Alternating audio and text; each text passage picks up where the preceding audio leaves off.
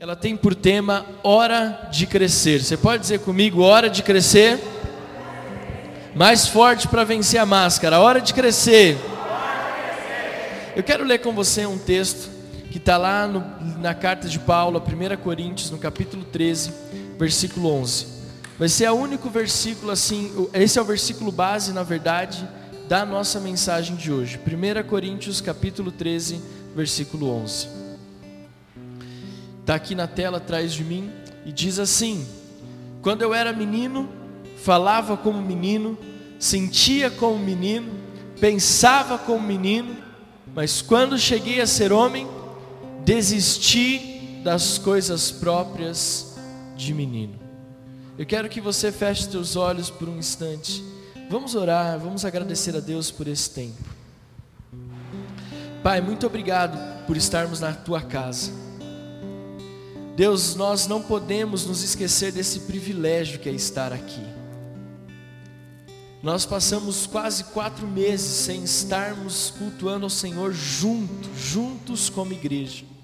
A igreja continua ativa na nossa casa, mas nós somos tão gratos por estarmos aqui, somos tão gratos por podermos estar na tua casa, louvar ao Senhor, vencer as dificuldades, os desafios e estarmos aqui para receber aquilo que o Senhor quer falar. E hoje o Senhor quer nos ensinar que é hora de crescer. Então que o Senhor nos direcione, nos impulsione, que o Senhor possa abrir os nossos olhos e que essa mensagem alcance o nosso coração.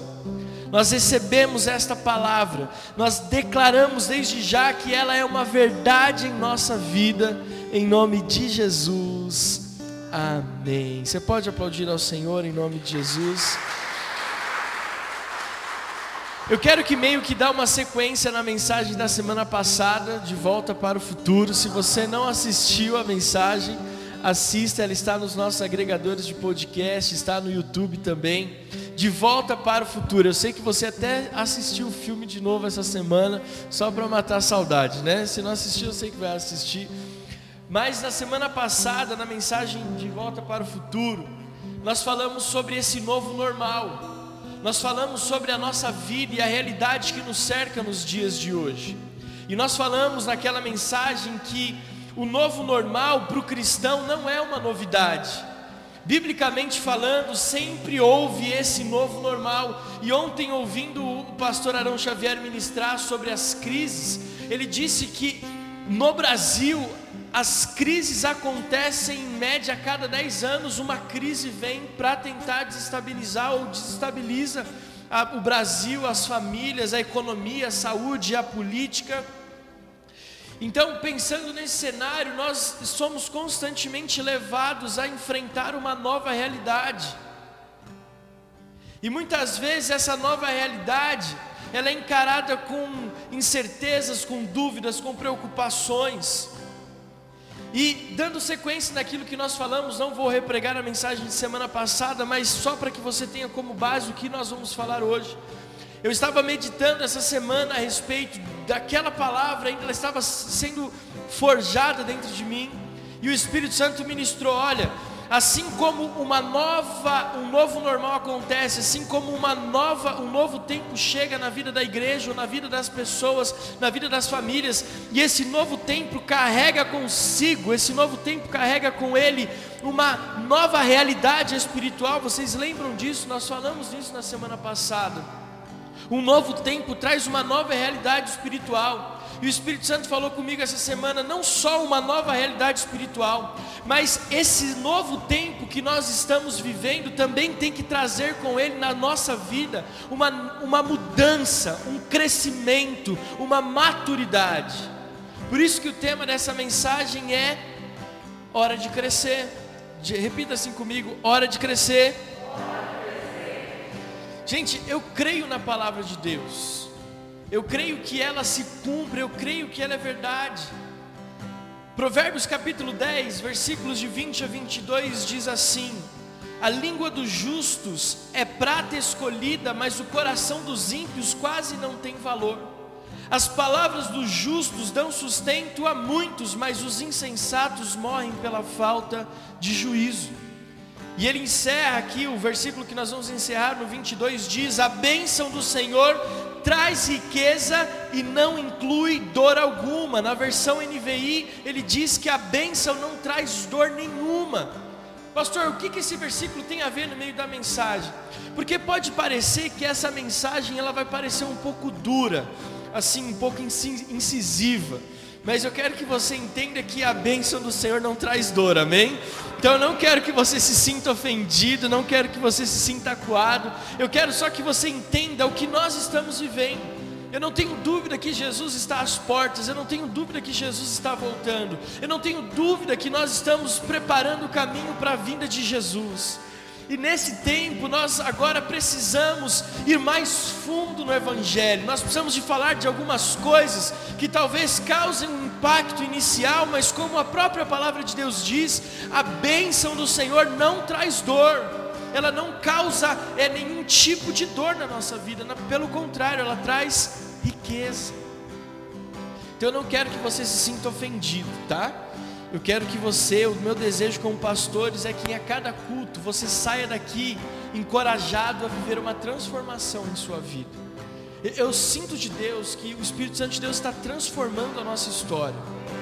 E eu quero liberar essa palavra profética sobre a sua vida. Eu sinto que não só aqui na Metodista Renovada, na Cantareira, mas de uma forma geral, Deus vai levantar homens e mulheres para pregar a palavra de uma forma tão, tão, tão densa, mas tão profunda, que vai ser impossível essa palavra não gerar uma transformação na nossa vida.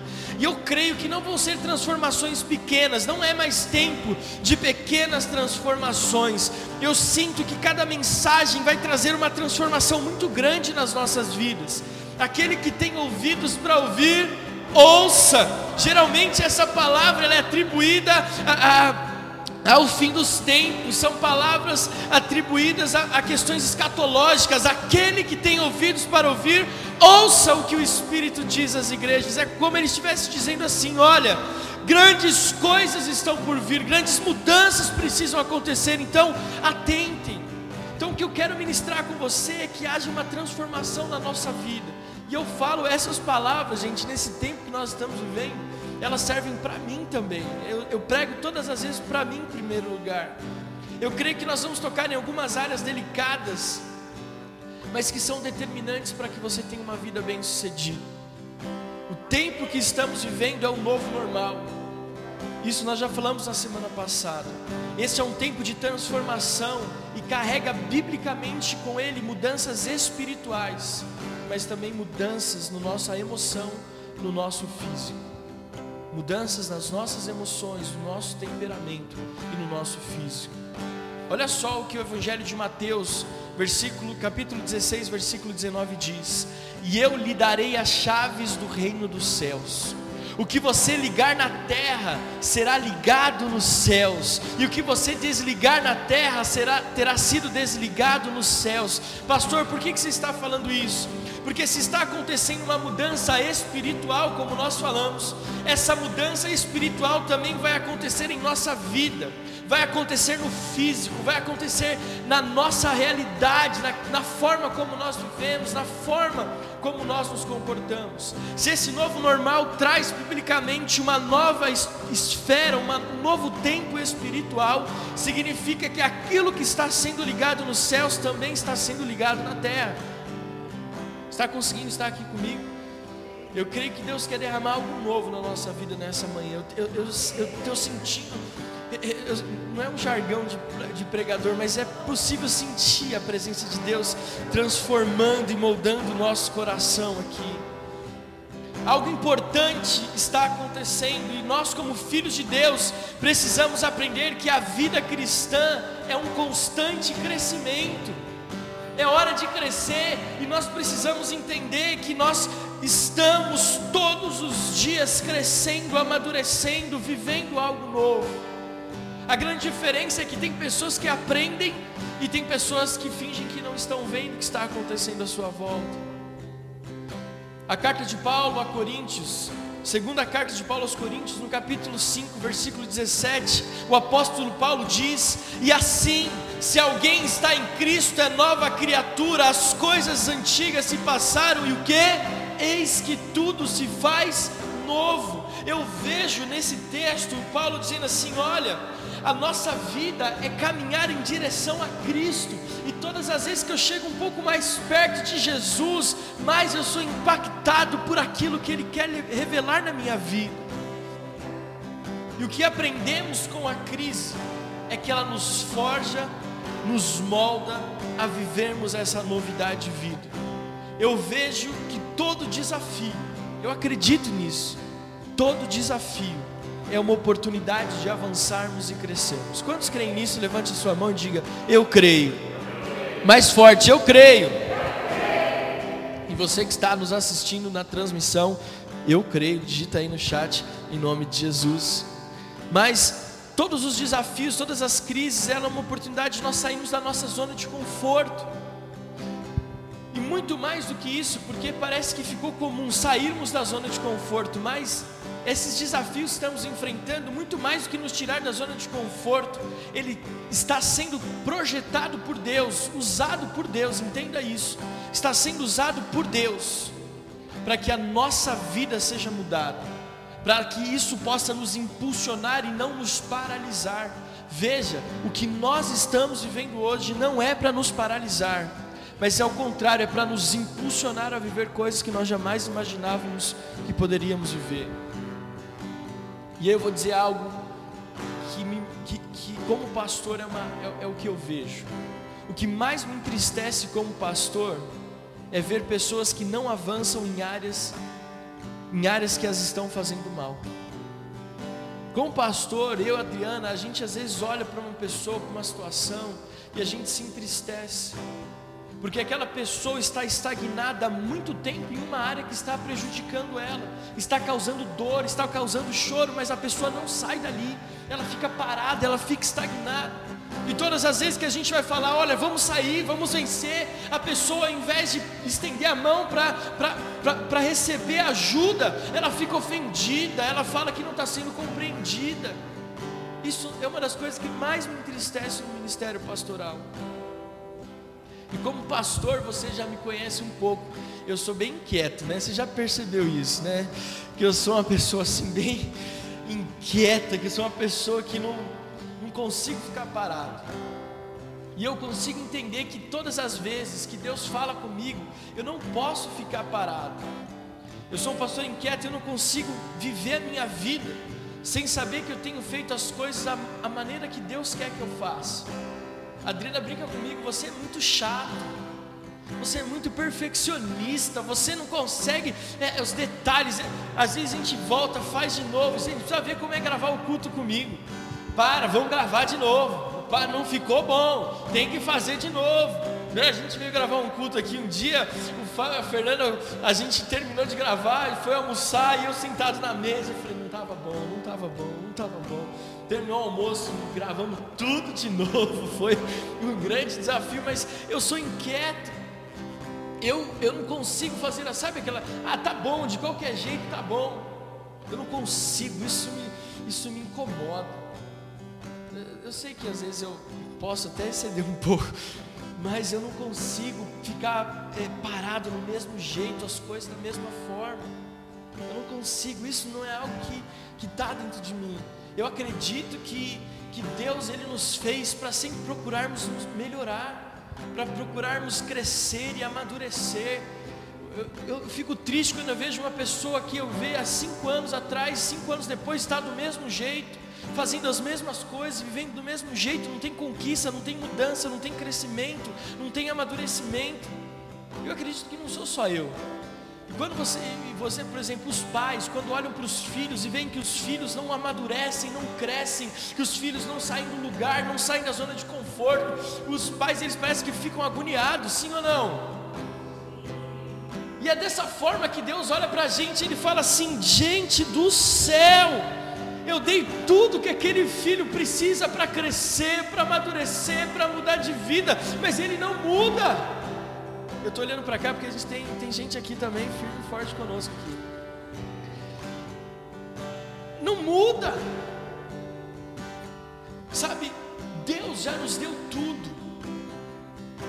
Quando o apóstolo Paulo escreve aos, a, Romano, a, a, a, igreja de Roma, se não me engano, no capítulo 8, e ele fala assim: olha, Deus já deu tudo o que nós precisamos quando Jesus morreu na cruz. E ele continua dizendo: se ele já fez tudo, o que, que é isso aqui? Isso não é nada. Ou seja, Deus olha e fala assim: eu dei tudo. Eu dei comida, eu dei família, eu dei o Espírito Santo, eu dei a salvação por Jesus na cruz, eu, eu dou o consolador, eu libero o espírito de fé, eu dou tudo, mas eles não crescem. É como você olha para o seu filho e parece que ele não sai do lugar. Você fala 20 vezes a mesma coisa e ele continua errando 21 do mesmo jeito. E assim, às vezes, quando Deus olha para nós e nós não estamos amadurecendo, nós não estamos crescendo. E eu vejo esse tempo que nós estamos vivendo, a crise que nós estamos inseridos, como uma oportunidade de crescermos em área que talvez nós estávamos estagnados. Eu não aceito viver a minha vida cristã sem dar o testemunho do poder de Deus. E aí eu descobri algo. O seu maior testemunho, escute o que eu vou falar. O seu maior testemunho não é o que Deus te deu. Sempre será, o seu maior testemunho sempre será o que você mudou em você, ou que Deus mudou em você, por meio do seu encontro com Ele. Muito mais do que as coisas que você tem, o que dá testemunho de quem é Jesus é o que você mudou. Quantas vezes as pessoas chegam e falam assim? Uma vez, uma moça da igreja chegou para mim, há muitos anos, foi em 2006 para 2007. Gente, eu era uma pessoa muito difícil, muito difícil de temperamento. Eu era boca dura, eu brigava, na igreja eu arrumava confusão com todos os pastores. Pra você ter uma ideia de tão difícil que eu era, antes de ser pastor e ainda nem líder de nada eu era, eu era só o rapaz que cuidava do som ali naquele contexto de igreja com tantos ministérios. Mas um dia, a diretoria da igreja se reuniu com o apóstolo Joel para falar o seguinte: você precisa expulsar esse menino da igreja. Ou é eles, ou é ele, ou somos nós. Olha só. A diretoria, os pastores da igreja porque eu estava lá no som, eu não gostava do pastor, eu não gostava do pastor falava. Olha só, gente, que coisa. O pastor falava qualquer coisa atravessada, eu cortava o microfone. Acredita nisso? O pessoal do louvor começava a, a, a fazer frescura, eu ia lá e fechava o canal. Eu era assim, dava umas respostas atravessadas. Era difícil. Pastor Joel olhou para aqueles pastores, isso eu conto porque ele contou numa conferência de pastores uma vez, e eu nem sabia dessa história. E aí ele falou assim: Olha, ele é difícil mesmo,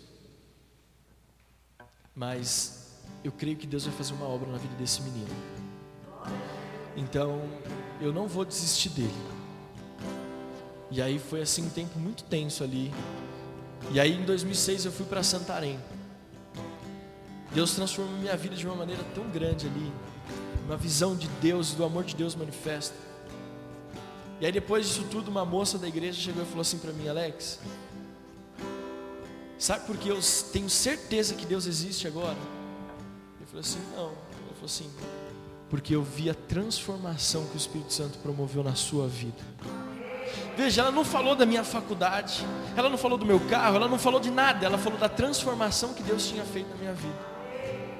Às vezes nós achamos que o que vai dar testemunho de quem é Deus é o que nós possuímos ou o que Deus nos deu. Deus me deu um carro, Deus me deu uma casa, Deus me deu uma viagem, Deus me deu uma família. Não! O que dá testemunho de Deus é o que nós mudamos em nós, o quanto nós crescemos como cristãos, como ser humano, como homem, como mulher. Aí a sua família pode até falar: nossa, que legal, Deus deu um carro para eles. Mas na cabeça da sua família pode ser que o seu dinheiro te deu o carro, mas quando você chega na sua, na sua, no almoço de família e você não começa a discutir mais por causa de política, por causa de futebol, você não discute mais por nada, você aceita, você perdoa, você abraça. Essa transformação é indiscutível porque o dinheiro não pode comprar.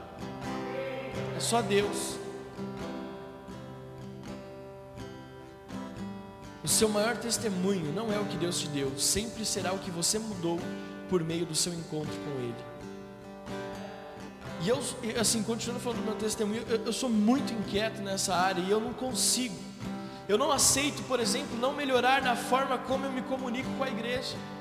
Eu saio do culto aqui, eu vou para casa e fico pensando, meu Deus, eu devia ter agido assim com aquela pessoa, eu devia ter falado, eu devia ter dado mais atenção. Às vezes eu até mando uma mensagem tipo assim, gente, para alguém falo assim, oh, me perdoa, porque talvez eu não dei para você a atenção que você merecia naquela conversa, ou não olhei nos teus olhos como deveria, não orei por você como gostaria de ter orado. Porque uma das coisas que me traz inquietude é, é, é saber que eu não estou sendo um pastor eficiente, um pastor que ama, que cuida eu não consigo saber que tenho feridas na minha vida, por exemplo, e eu sou assim, eu estou aqui abrindo a minha vida nessa manhã para vocês, amém? Eu, eu não consigo ver que eu tenho uma ferida, e, e eu, não, e eu não vou colocar ela diante de Deus para ser curado, eu não consigo saber que eu tenho um desafio com alguém que eu não vou lá e conserto. Semana passada nós estávamos na igreja à noite, na transmissão, e está sendo uma loucura, porque agora é, é, é, tem que cuidar do presencial e tem que cuidar do online também. E aí, é assim, a gente tem uma equipe de, de pessoas ali tão, capaz, tão capazes, mas é um desafio. É pouco tempo, é muita coisa. E aí à noite eu estava lá, um dos meninos falou, pastor, mas é muita coisa, não deu certo. Eu falava assim para ele, mas você tinha que ter feito você tinha que ter prestado atenção, você tinha que ter feito. E eu senti que ele ficou chateado, eu senti que ele pensou assim: Poxa, eu já estou fazendo tanto, eu cheguei aqui seis e meia da manhã, já são sete horas da noite e eu estou aqui ainda e parece que ele não está prestando atenção. Gente, aquilo me incomodou de uma tal forma. E antes de terminar o culto, eu abracei ele e falei: Cara, me perdoa. Eu, olha, eu errei com você. Eu não devia ter feito o que eu fiz, eu não devia ter falado o que eu falei. E ali nós nos consertamos. Eu, eu sou assim, eu não consigo, não consigo ir para casa sem saber que eu tenho que acertar algo com alguém. Eu não consigo continuar a minha vida sem saber que eu tenho que fechar as feridas que estão abertas. E Deus já está ministrando com você, amém? Eu não consigo viver sabendo que tenho algo mal resolvido e não resolvo. Eu não consigo ver as coisas estagnadas de nenhuma forma.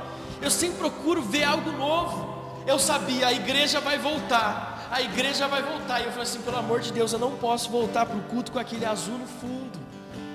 A igreja tem que ver que nós não paramos. Eu quero fazer uma surpresa, vamos fazer uma surpresa. Então vamos fazer um mutirão. Faz duas semanas já que nós estamos aí cortando madeira. Né? Os meninos vêm ficam olhando, não ajuda muito, mas tô... é brincadeira, eles trabalham bastante. trabalham bastante. E ainda, ó, chegou o logo da igreja em aço escovado, vai ficar coisa mais linda ainda. Não terminamos, viu, gente? Ainda tem muita coisa por vir. Mas eu não consegui imaginar que a gente ia voltar e eu não ia mostrar algo diferente. Que o espaço não ia ter algo diferente. Eu não consigo Nessa quarentena eu falei, eu não posso sair da quarentena do mesmo jeito, então eu voltei a estudar. Aí comecei a fazer um curso na minha área de comunicação numa faculdade federal lá do Rio Grande do Sul. Aí eu falei assim, agora eu preciso aperfeiçoar meu inglês, então eu voltei a estudar inglês de novo. Então eu não posso, tem coisas que não dá para a gente ficar estagnado. Nós vamos olhar para as circunstâncias à nossa volta e entender que é hora de crescer. Você pode dizer bem forte: é hora de crescer. Eu percebi, por exemplo, nesse campus online, que eu eu vou falando, às vezes eu perco o ar. Assistindo os vídeos, eu comecei a perceber que tem alguma coisa errada. Eu preciso procurar um médico. Então agora eu vou procurar uma fono para me ajudar para falar melhor. Porque eu não posso continuar falando para vocês de repente. Não dá. Está aqui comigo? É hora de crescer. 1 Coríntios capítulo 13, versículo 11, quando eu era menino, falava como menino, sentia como menino, pensava como menino, quando cheguei a ser homem, desisti das coisas próprias de menino. O apóstolo Paulo está falando, olha, ele está fazendo uma menção aqui a Eclesiastes capítulo 3, há um tempo determinado para todo propósito. Eu não posso viver a minha vida hoje do mesmo jeito que eu vivi ontem nem vou viver amanhã do mesmo jeito que eu vivi hoje. Gente, isso não é psicologia barata, isso é Bíblia. Longe de ser uma psicologia barata, é Bíblia. Paulo está dizendo: olha, tem tempo de ser menino, mas chega uma hora que você precisa crescer. Chega uma hora que você precisa deixar as coisas de menino e começar a viver como homem, como mulher, amadurecer nós temos adolescentes aqui que acham que essa palavra não é para elas, fica tranquilo aqui. Até para adolescente, amadurecer é importante. Os vídeos que você assistia ontem, você não pode assistir hoje. As coisas que você gostava ontem não podem ser as mesmas que você gosta hoje, precisa haver um amadurecimento. Nós precisamos entender isso. Paulo está dizendo: olha, igreja, larga a imaturidade, larga a meninice, isso não vai te fazer bem. Gente, quantos aqui já lidaram com um adulto infantil assim? Você já teve a experiência de lidar com aqueles adultos que têm uma atitude infantil? É difícil, não é? Deixa eu te falar o que, que é ser menino. Por exemplo, o Benjamin está na fase de questionar as coisas. Ele é menino. Então agora, quando algo não está do agrado dele, ele vira as costas e fala assim: não quero mais. Ele faz isso. Então, por exemplo, para dormir toda noite ele tem uma mamá de chocolate. Uma mamá de chocolate dele que ele toma, para dormir ele tem que tomar. Aí quando ele não ajuda, porque agora ele está na fase de ajudar a fazer, quando de repente eu faço, a Adriana faz sem a ajuda dele, ele fica bravo. Eu também não quero mais, não vou tomar mais meu mamá de chocolate. Só que ele é menino, ele não entende que ele está sendo prejudicado, porque quem vai perder é ele, não sou eu. Eu não tomo mamá de chocolate para dormir. Mas ele sai, aí passa, gente, sem brincadeira, cinco segundos ele volta. Tá bom, eu quero. Consegue entender? Para ele isso é aceitável, ele tem três anos. Mas nós já, já nós já não, nós não temos mais três anos. A igreja como um todo precisa amadurecer. Para com esse negócio de olhar para Deus. Tá bom, você não fez o que eu queria, então tchau, vou embora. Deus olha e fala: bobinho, é você que está perdendo. Ei, é hora de crescer. Crescer é um processo natural da vida. Crescer é um processo que nos leva à maturidade. E é isso que está queimando meu coração. Eu entendo que esse é um tempo de nós olharmos e fazermos uma reflexão, a nossa, uma avaliação a respeito da nossa vida e olharmos quais são as áreas que eu não estou crescendo, quais são as áreas que eu estou é, parado, estagnado, que eu não tenho a maturidade que eu deveria ter. Existem áreas da nossa vida e nós precisamos refletir se nós não estamos agindo como uma criança. Eu vejo que momentos de caos e incerteza são combustíveis para o amadurecimento. O Jonas está aqui, eu conversei com ele, falei, pedi autorização dele para falar. Mas o meu irmão, para mim, é uma das pessoas que eu vejo assim, que todas as vezes que ele teve um momento de caótico na vida dele, todas as vezes que ele teve um momento difícil na vida dele, ele usou esse momento para um trampolim. Ou ele não se conformou com a circunstância, com a situação e ele, ele avançou. Nós temos quatro anos de diferença de idade, mas existe um, um, um abismo muito grande em coisas que eu vivi e que ele não conseguiu viver. Por exemplo, quando eu é, fiz 18 anos, meu pai me deu a, a minha carteira de habilitação de presente e me deu um carro de presente. Quando eu entrei na faculdade, os meus pais financiaram e pagaram a minha faculdade os quatro anos. Quando roubaram o meu carro, meus pais, depois de um tempo, foram lá e compraram outro e me deram outro carro. Mas quando chegou a idade do Jonas de ver todas essas experiências, o meu pai estava doente. Financeiramente a nossa vida estava muito difícil. E diferente de mim, meus pais não, consegui, é, é, meus pais não conseguiram su, é, suprir para ele aquilo que tinham dado para mim. Eles, quando ele chegou na idade que, que, os meus pais me deram as coisas e ele não tinha condições, eu também já estava casando, estava saindo de casa. A nossa diferença não é tão grande, mas as diferenças do que nós vivemos foram muito grandes. E eu admiro ele nesse sentido. E quero usar como testemunho, porque existe hora, a hora da nossa vida de nós crescermos. E aí ele poderia dizer e ficar chateado: Poxa, meu pai deu uma carta de presente para o meu irmão, por que, que ele não podia dar para mim? Só que ele não ficou, ele foi lá e pagou a carta dele. Aí ele poderia pensar: poxa, meu pai podia me dar um carro. Ele não ficou questionando, era um tempo de dúvida, de incerteza, de questionamento, de insegurança, era um tempo é, de crise. Aí ele não ficou chorando, ele falou: então vou comprar meu carro. E ele foi lá e comprou o carro dele.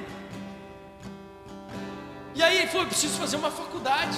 Meus pais não tinham condições, meu pai estava doente. Junto com tudo isso, eu já estava casado. ele teve que assumir a empresa dos meus pais e com 18 anos, ele tirou carta e comprou um carro para ser o dono da empresa e o motorista. E olhando para tudo aquilo, eu não podia fazer nada, a não ser admirar que no tempo de crise ele não estagnou, mas ele entendeu: agora é a hora de eu crescer. Agora é a hora de eu fazer alguma coisa da minha vida, porque se eu ficar sentado, nada vai acontecer. E ele cresceu, cuidou do meu pai, cuidou da minha mãe presente, cuidou da empresa até onde deu, conquistou a faculdade dele. Puxa daqui, estica de lá, mas pagou os quatro anos de não qualquer faculdade, uma excelente faculdade. Depois disso, foi lá, fez o MBA. Depois disso, falou, meu, tá tá, perdeu o emprego foi mandado embora. O que, que eu vou fazer? Vou chorar? Não. Vou pegar o dinheiro e vou para fazer um curso de inglês. Vou, vou, vou para o exterior, vou morar fora. Então, o que eu quero dizer para você com essa mensagem é o seguinte: eu vi no meu irmão algo que eu espero que Deus, aquilo que Deus quer ver em todos os seus filhos. Alguém que cresceu, alguém que deixou as coisas de menino, alguém que parou de ficar reclamando, mas na hora que a adversidade veio, ele falou: Peraí, eu vou fazer as coisas diferentes. E eu penso que nessa quarentena, Deus quer abrir os nossos olhos para alguns pontos que nos impedem de avançar. Pessoas que não avançam, pessoas que não crescem, são pessoas que não, não abandonam as atitudes pecaminosas e erradas do passado. Pessoas que não amadurecem ou não crescem, são pessoas que não aproveitam as oportunidades que lhes são dadas. Pessoas que não amadurecem, que não crescem, são pessoas que fazem questão de continuar agindo da mesma maneira. Parece que tem orgulho da postura que tem, parece que tem orgulho de continuar fazendo as coisas, mesmo quando alguém disse para não continuar fazendo. Por exemplo, pessoas que são duras no falar, pessoas que usam palavras para machucar e a gente fala assim, usa essas palavras, não faça isso, isso não é bom para você, mas parece que a pessoa tem orgulho de ser ignorante, de ser grossa. Ou pessoas que a gente fala para ela, não faça isso, não tenha essa atitude, essa atitude não te traz benefício, e a pessoa parece que tem orgulho de continuar fazendo aquilo que é errado. Crescer, querido, é abrir mão de atitudes e ações que envergonham a Deus e as pessoas que amamos. Crescer é abrir mão de atitudes e ações que envergonham a Deus e as pessoas que amamos. Crescer é normal, estagnar é anormal. Pessoas estagnadas estão vivendo a vida de forma errada. Biblicamente falando, quem para está errado. Quem para está errado. A Bíblia sempre nos fala para avançar. E aí eu quero dizer para você quais são as áreas que nós precisamos deixar para trás, áreas que nós precisamos deixar de agir como menino. E eu vou encerrar a mensagem aqui. Evangelho de Mateus, capítulo 5, versículo 37 a 48.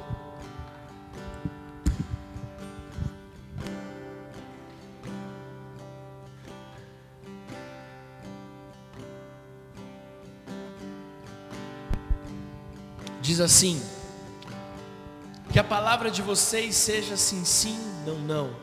O que passar disso vem do maligno. Vocês ouviram que foi dito, olho por olho, dente por dente, eu, porém, lhes digo: não resistam ao perverso. Se alguém lhe der um tapa na face direita, ofereça-lhe também a face esquerda. Está aqui atrás de mim, tá, gente? Se alguém quer processar você e tirar-lhe a túnica, deixe que levem também a capa. Se alguém obrigar vocês a andar uma milha, vá com ela duas. Se dê, dê a quem lhe pede, não volte as costas ao que quer lhe pedir emprestado. Vocês ouviram, ouviram que foi dito: ame o seu próximo e odeie o seu inimigo. Eu, porém, lhes digo: amem os seus inimigos e orem por aqueles que perseguem vocês, para demonstrarem que são filhos do Pai de vocês, que está nos céus, porque Ele faz o sol nascer sobre os maus e bons e vir chuva sobre justos e injustos. Porque você, se vocês amam aqueles que os amam, que recompensa terão? Os publicanos também não fazem o mesmo? E se saudarem somente os seus irmãos, o que é isto? O que estão o que é que estão fazendo demais? Os gentios também não fazem o mesmo? Portanto, sejam perfeitos como é perfeito o Pai de vocês que está nos céus. Por que, que eu escolhi esse sermão ou esse texto para exemplificar o que é deixar de ser menino e entender o que é crescimento? Porque esse texto é um dos textos mais transformadores do Evangelho. O sermão da, da montanha, ou as bem-aventuranças, na minha opinião, é a palavra que mudou a história da igreja é, quando Jesus abriu aquilo que ele gostaria de abrir com, com os judeus. Olha, vocês estavam vivendo a vida de vocês baseada na lei dessa forma, mas agora eu digo para vocês, é de um outro jeito. Jesus estava dizendo, vocês eram meninos na fé. Quando ele nesse mesmo texto fala a respeito do divórcio, o que, que ele diz? Olha, vocês eram meninos, vocês eram infantis, é por isso que eu permiti. Mas agora não. Agora eu entendo que chegou a hora de vocês crescerem. Então, eu vou falar a real. Está conseguindo entender? Eu separei para nós 47 áreas que nós precisamos crescer. Não estou brincando, são só cinco.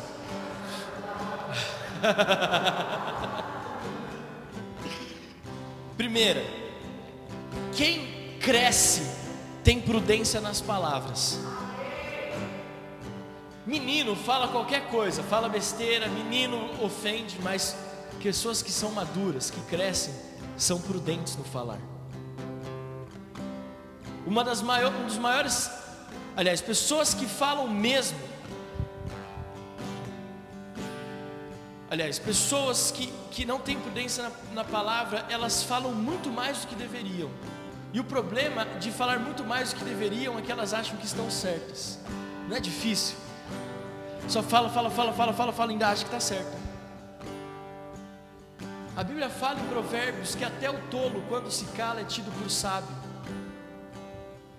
A questão não é o quanto eu falo, mas o que eu falo na hora que eu falo e como eu falo. Você já parou para pensar em Jesus? Jesus não tinha muita conversa. Jesus era três, quatro palavras e ele resolvia a vida das pessoas. Quem não tem pecado que atire a primeira pedra. Quem não tem pecado que atire a primeira pedra. Dez palavras que mudaram a vida de uma mulher. Tem gente que com mil palavras não muda nada. Criança fala muito e não resolve nada. Mas adulto fala pouco e transforma vidas. Pessoas maduras.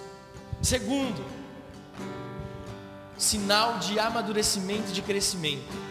Sabedoria nos relacionamentos. Um dos maiores sinais de maturidade na vida de uma pessoa que eu vejo é quantos amigos ela tem. Para mim, uma pessoa madura é cercada de amigos. E não me venha com o papo de quanto é, eu sou poucos mais de qualidade. Não me, não me venha que eu não engulo essa. Porque esse poucos mais de qualidade significa que tem pessoas que não suportam estar do seu lado. Não do seu, estou falando de pessoas que estão lá na China agora. Mas pessoas que não sabem se relacionar. Crianças imaturas. Você já viu? Eu tenho um filho de três anos. É, é muita coisa muito clara na minha vida. Eu vejo que quando ele, quando ele ele enjoa, ele vira as costas e vai embora. Ele briga por qualquer coisa e fala: obrigado. Agora ele aprendeu essa semana, amigos. Aí ele aprendeu o negócio do dedinho agora. Gente, adulto não tem esse negócio de dedinho.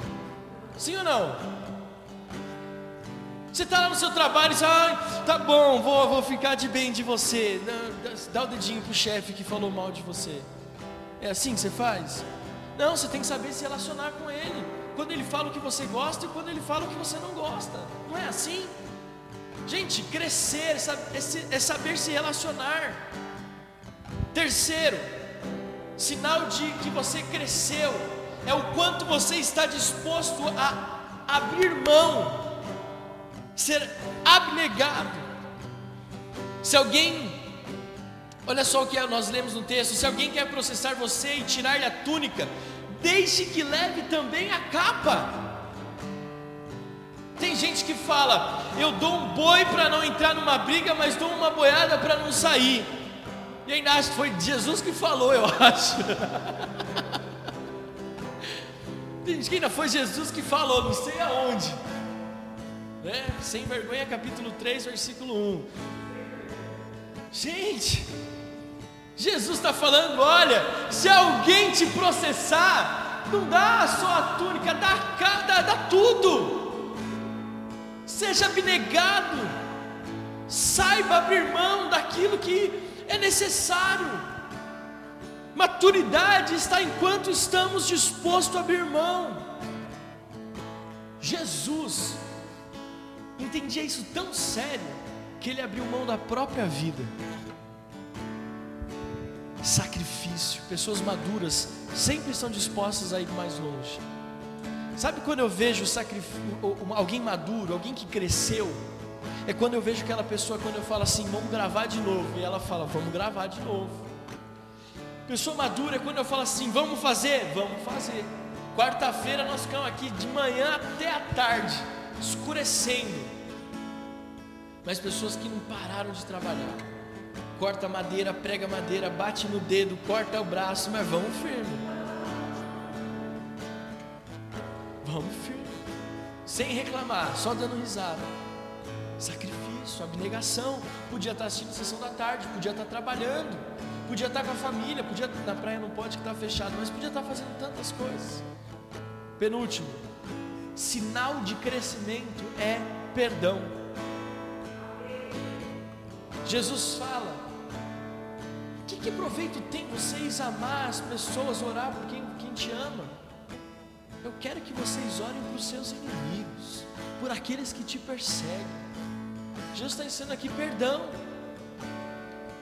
perdoar a si mesmo e a quem magoou e fez você sofrer. Isso é sinal de crescimento. E por último, eu quero convidar você a ficar de pé em nome de Jesus. Crescer, crescer. Alguém que cresce é alguém que entende que precisa ser parecido com Jesus. Quando ele fala ser perfeito, ele está falando procurar andar como Jesus andou ser perfeito, ser parecido com Jesus, emocionalmente falando. Eu, eu, eu volto a inteirar o que eu vejo. Um dos maiores desafios que nós enfrentamos hoje na nossa vida é a nossa vida emocional. Emocionalmente nós estamos muito fragilizados com tudo que está nos acontecendo. Mas pessoas que crescem são pessoas que aprendem com Jesus. Jesus era maduro emocionalmente. Eu vejo isso em vários aspectos. Mateus capítulo 4, Jesus chega para ser batizado por João Batista. João Batista lança uma frase e diz: Imagina, eu que tenho que ser batizado por você. Gente, a gente pensa que isso é uma coisa fácil. Mas estava acontecendo um negócio muito doido ali. João estava dizendo para Jesus, cara, agora é a hora de você mostrar para todo mundo quem é você. Agora é a hora de você falar assim, cheguei para brilhar. Mas Jesus, por ser seguro emocionalmente, fala: Cara, eu preciso ser batizado por você para que se cumpra a justiça de Deus. Jesus, quando era interrogado, ele não chegava diante das pessoas e queria ir partir para a briga. Vem cá, Pedro, vamos pegar a faca, corta a orelha de todo mundo. Ele respondia com amor. Ele tra trazia o reino de Deus para aquelas pessoas. Consegue entender? Ele era uma pessoa emocionalmente segura. Segura porque ele andou três anos com um traidor, com um ladrão, com alguém que ia virar as costas para ele. Mas ele ficou firme. Ministerialmente falando, ser parecido com Jesus é entender que eu tenho uma obra a realizar na minha vida, para poder honrar a Deus com os dons e talentos que Ele me deu. Ser parecido com Jesus espiritualmente nós precisamos entender que é hora de crescer. Você pode dizer comigo, é hora de crescer?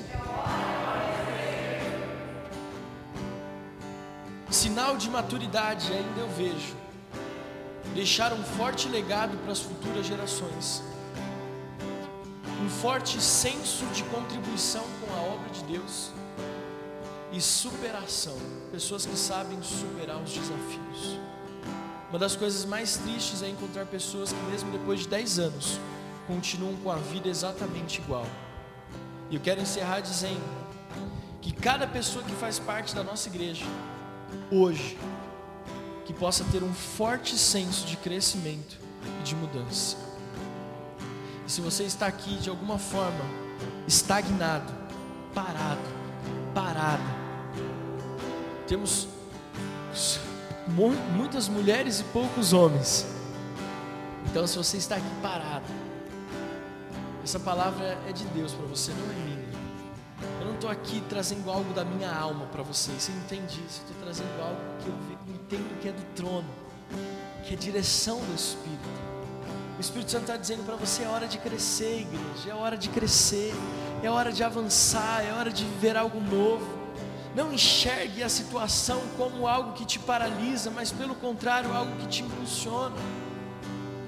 Coloque a mão nos teus olhos, Senhor. Eu quero pedir, Pai, para que nós possamos enxergar as áreas que estamos estagnados, para que nós possamos enxergar as saídas para esse tempo de crise que estamos vivendo que possamos observar quais são as áreas que o Senhor quer nos conduzir, as áreas que o Senhor quer nos dirigir, para onde o Senhor quer nos levar, o que o Senhor quer fazer da nossa vida, da nossa história.